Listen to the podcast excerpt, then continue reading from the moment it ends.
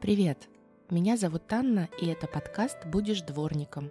Подкаст о том, как в современном быстро меняющемся мире найти общий язык со своим ребенком и помочь ему понять, кем он хочет стать. Днем 24 января 1975 года знаменитый джазовый пианист Кит Джаред сидел в холле гостиницы в Кёльне, ожидая прибытия Веры Брандес. 17-летняя студентка Брандес была самым молодым концертным промоутером в Германии. Именно она убедила Кёльнский оперный театр провести вечерний концерт американского музыканта, первое джазовое выступление в истории этого здания. Кит Джаред очень устал. Всю ночь он ехал из Лозанны, а это не менее 700 километров, где прошлой ночью он играл концерт. Он хотел быстро познакомиться с залом, осмотреть рояль и затем вернуться в гостиницу и немножко поспать.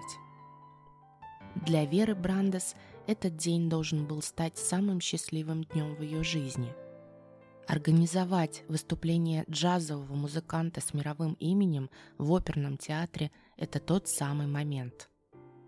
Вера приехала в гостиницу и сразу же с радостью сообщила Джарету, что билеты на концерт полностью распроданы – Затем они вместе поехали в концертный зал.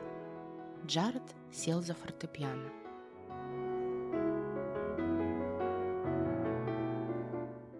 Он сыграл несколько нот, потом перестал играть. Ничего не сказал, встал, обошел инструмент несколько раз, затем опять попробовал несколько клавиш.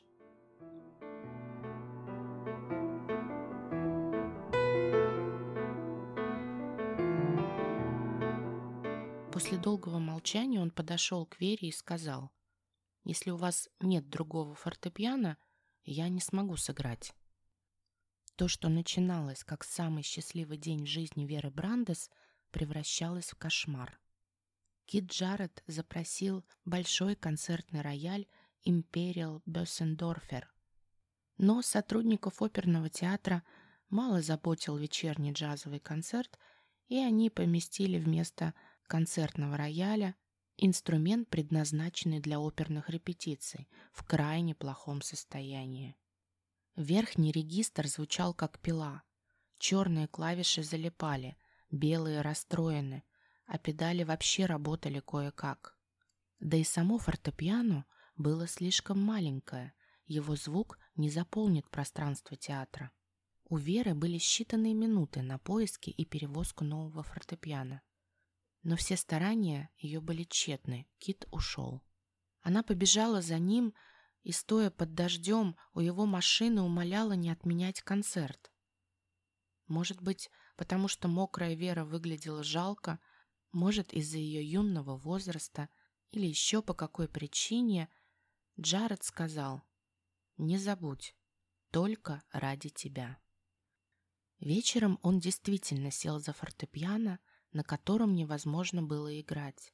И начало происходить что-то волшебное.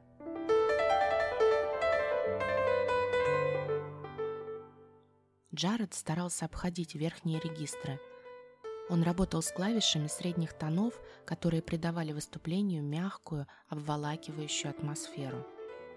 Также, поскольку пианино было таким тихим, ему пришлось добавить гулкие, повторяющиеся басовые рифы – он стоял, вертелся, барабаня по клавишам, отчаянно пытался создать звук, который дошел бы до задних рядов. Сколько энергии было в этом выступлении. Послушайте.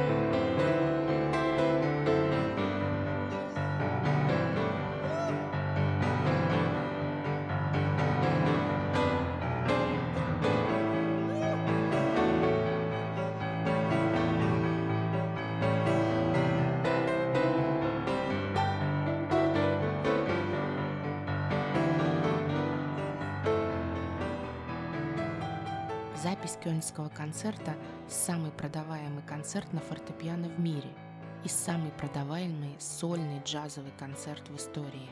Альбом был продан тиражом более 3,5 миллионов экземпляров, а ведь речь идет о концерте, который почти не состоялся.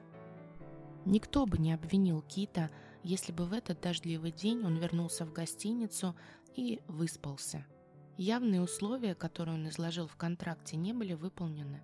Организаторы не предоставили нужное фортепиано. Мало бы кто удивился, если бы Кит набросился на Веру Брандес за непрофессионализм, но он поступил иначе. Он согласился на эту авантюру, хотя подвергал риску собственную репутацию. Но мало кто из нас поступает так же. Мы не хотим, чтобы нас просили хорошо работать плохими инструментами.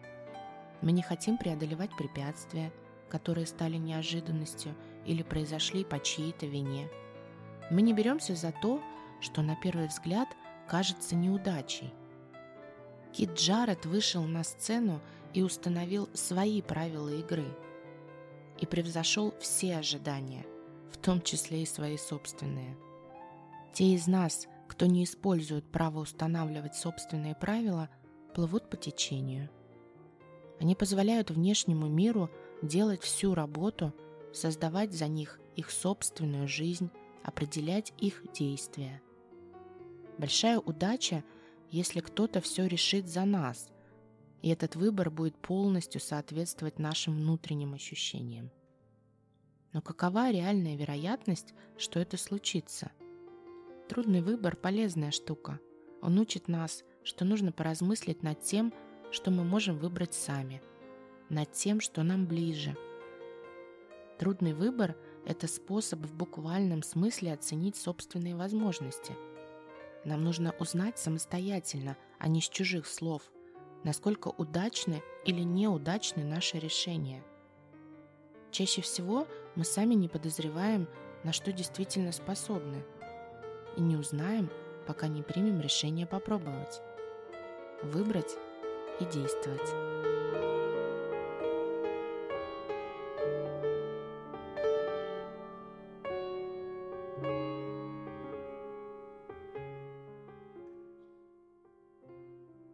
На сегодня все. Буду рада вашим оценкам и отзывам. Подписывайтесь, делитесь вашими мыслями и идеями. Пишите мне на mail или через соцсети. Ссылки на соцсети и почту есть в описании подкаста. Расскажите свою историю поиска в себя и станьте героем одного из следующих выпусков. Желаю вам теплой недели и до встречи!